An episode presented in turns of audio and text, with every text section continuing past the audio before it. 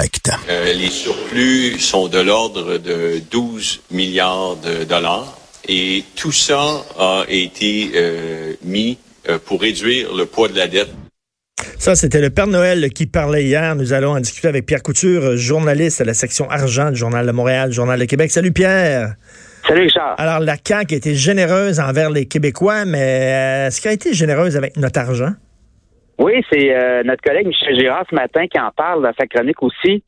Euh, regardez l'argent que le gouvernement va chercher en impôts depuis deux ans. On est rendu à 33,2 milliards. C'est 3,7 milliards de plus.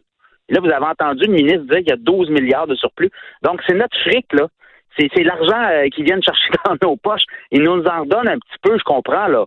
Mais c'est pas euh, comprenez que cet argent-là, elle vient, elle, tombe pas du ciel. C'est notre argent. Et l'État ramasse beaucoup d'argent actuellement et ramasse beaucoup plus d'argent qu'elle n'a besoin pour pour ses euh, ses besoins. Et, les questions que les gens se posent, c'est est-ce qu'on va la revoir cet argent-là un jour? On va-tu va être capable de, de toucher à cet argent-là? Et là, l'État, elle, se trouve toujours des besoins, hein Parce que quand on voit qu'il y a beaucoup de fric comme ça, des surplus, bon, c'est une bonne chose, mais mais essentiellement, ce que ça donne aussi comme idée à des gens comme les enseignants, les, les infirmières, ben, c'est des 12, puis comment on réclame le 8-9% par ben année de hausse, là, 21% sur trois ans. Alors, c'est ça aussi. Est-ce qu'on va tomber là, dans, dans l'espèce de, de, de, bon, on a beaucoup d'argent, bon, on va en redonner beaucoup euh, à tout le monde, puis finalement, il n'en restera plus, puis on ben va venir faire des hausses d'impôts éventuellement pour aller rechercher encore plus les besoins de l'État, c'est infini. Là, le, le, juste le système de santé, là, c'est au moins 50% euh, des, des, euh, des dépenses de l'État. Alors, euh, pensez-y, là, la population vieillit. Alors, ça va être des besoins grandissants. Fait que les gens qui pensent qu'ils vont avoir des baisses d'impôts dans les prochaines années, oubliez ça. Là. Ben, oubliez ça, certains. Là. Fait que finalement, là, ils disent, regarde, on vous redonne de l'argent, mais de l'autre côté, ils augmentent les impôts, puis ils augmentent les tarifs, puis tout ça, puis on se retrouve à payer plus. Là. Oui, exactement. Puis là, les taxes, notamment aussi parce que l'économie va bien, les gens dépensent davantage, l'État tire davantage de, revenus de taxes de vente, notamment.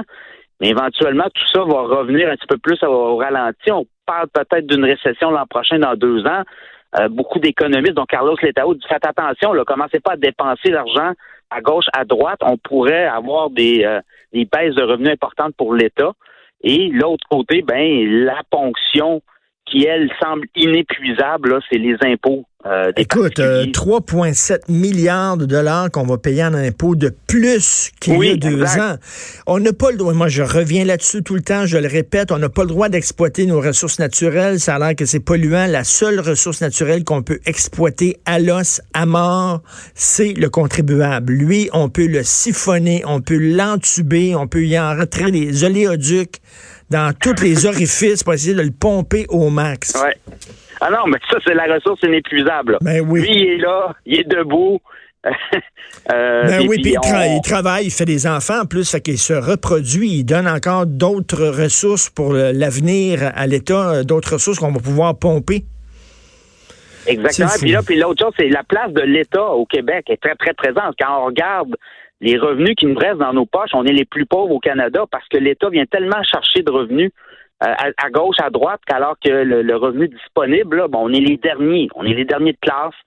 Euh, je pense qu'en Amérique du Nord, on est les derniers également. Alors, c'est le rôle, et, ça, y a tous les gouvernements qui passent nous disent qu'ils vont revoir le rôle de l'État, vont essayer ben d'abandonner certaines ben missions. Ils le font jamais. Il n'y a jamais le deep state, là, il y a quelque chose, il y a quelqu'un en arrière, on ne sait pas c'est quoi, là. Mais on, gens, finit tout le temps par on, finit tout le temps par être tondu comme des moutons. Tout le temps, tout le temps. C'est toujours la même histoire. Quel que soit le gouvernement qui est là, il finit par nous tondre tout le temps. Écoute, il y a une nouvelle euh, de dernière minute qui est tombée concernant Amazon. Oui. Oui, euh, Amazon qui était pas présente au Québec euh, avec des gros centres de distribution. Là, bon, il annonce dans la région de Montréal un gros centre de distribution construction. Euh, il va être opérationnel l'an prochain. 300 nouveaux emplois. Alors, c'est important pour Amazon, mais c'est important aussi pour le Québec. Mm. Parce qu'Amazon n'était pas présent ici en centre de distribution avec bâti des centres de distribution en Ontario, partout dans le Canada, puis on regardait le Québec, on se disait, voyons, ça, va tenir un jour? Et là, ben, il annonce euh, un gros centre de distribution. Je pense que ça va être une première phase. Euh, vous savez qu'Amazon prend beaucoup de notre électricité pour ses centres de données hein, au Québec et est ben très présent. Et là, les gens disaient, ben, Amazon vient nous pomper euh, notre électricité pas chère, puis ils ne redonnent pas vraiment en emploi. Alors là, je pense qu'ils passent la parole aux actes. Alors, 300 emplois dans les centres de distribution. Et Amazon est reconnu pour être très robotisé, automatisé. C'est des centres hyper performants. Et on connaît qu'Amazon euh, sont capables de livrer en dedans d'une journée. Là, ben c'est, c'est pas pour rien. Là, parce qu'ils investissent beaucoup dans la robotisation. Mais 300 emplois d'Amazon, ben, ça va faire du bien pour la région de Montréal. Ben tout à fait. On va, on va prendre ça avec un gros merci. Qu'est-ce qui se passe à IGA, chez IGA? Les, les vins du Québec sont tassés. Oui. Oui, ben c'est la terre de chez nous, là, le magazine euh, qui, qui sort ça, euh, qui ont sorti ça hier. En fait, IGA, euh, bon, les, les, vignobles québécois, il y a un engouement pour les vins du Québec depuis plusieurs années, mais le problème des, des vins du Québec, c'est que les vignobles sont pas capables de fournir. Et IGA, ben, se retrouvait, elle avait fait beaucoup de place aux vins québécois sur ses tablettes dans sa section de vins, mais le problème, c'est que les tablettes étaient toujours vides ou presque. Parce que c'est des, ben, petits, des, vignobles. C'est ça, on répond plus à la demande. En même temps, c'est un beau problème. Ben, c'est un beau problème, mais en même temps, on peut pas produire tant de vin que ça. Regardez le climat qu'on a. Là. On peut pas avoir des. Euh, c'est pas, pas, pas, un climat de 10-12 mois par année là, euh, où on peut produire. Alors, on produit, on est limité dans notre production de vin. Et les vignobles aussi, il faut, faut se dire, ils, gardent euh, l'essentiel de leur vin qu'ils mettent en vente. Ben, ils le vendent par eux-mêmes parce que leur cote est meilleure. Hein? Euh, alors, euh, il y a ça aussi. Alors, IGA euh, était tanné d'avoir des tablettes vides, ont décidé de rentrer des nouveaux vins puis de tasser les vins québécois dans près, près des poissons. près des poissons, c'est quoi? C'est parce que notre vin est pas bon, ben notre vin, il goûte le poisson, quoi? Non, non. Ben, on a décidé qu'ils faisaient une section près des produits des poissons. Poissonnerie. Alors, écoute, mais ça, fait jaser là, c'est controversé. Euh, L'association des vignobles québécois dit que ça n'a aucun sens. Mais de l'autre côté, quand on parle avec IGA, quand on parle avec les gens d'un supermarché, mais ce qu'ils disent, c'est qu'on a de la misère à avoir du stock sur nos tablettes. Les les les, les, euh, vignobles euh, ont de la misère à, à, fournir pour la demande. Alors, on rentre des vins importés, importés en vrac au Québec, en bouteille au Québec. Alors c'est ça qu'on fait. Mais c'est vrai qu'on fait, c'est vrai qu'on, c'est vrai qu'on fait des bons vins. J'ai découvert un petit vin de Saint-Eustache qui s'appelle le William. C'est un blanc qui est très très bon, qui va écoute à Saint-Eustache. Qui nous aurait dit il y a quelque temps que tu peux faire du bon vin à Saint-Eustache? Tu sais, Les habits Saint-Eustache. oui, ça a vraiment, ça a vraiment très très changé. Écoute, on va pouvoir fumer Drake bientôt. Oui, Drake, attendez-vous voir la SQDC des produits. Drake, Drake a investi Drake est un, est un gars je dirais très intelligent. C'est un gars qui est très riche, là, mais qui euh, est un homme d'affaires aussi. Lui a décidé qu'il se partait un brand de cannabis avec Canopy Growth. Canopy Growth, c'est le plus gros producteur de la planète de, cannabis en Ontario, mais il est aussi le plus gros de la planète. Et euh, ils vont avoir un brand ensemble, ils vont produire et distribuer du cannabis. Et je pense que c'est un move intelligent dans la mesure où Drake est fort partout sur la planète, donc il va pouvoir vendre ça partout sur la planète et on va en avoir à la SQDC éventuellement parce qu'on a annoncé hier un deal et Drake va posséder 60% de la nouvelle co-entreprise. Et c'est pas nouveau, hein, parce que Canopy Growth, Snoop Dogg a aussi son propre brand avec Leaf.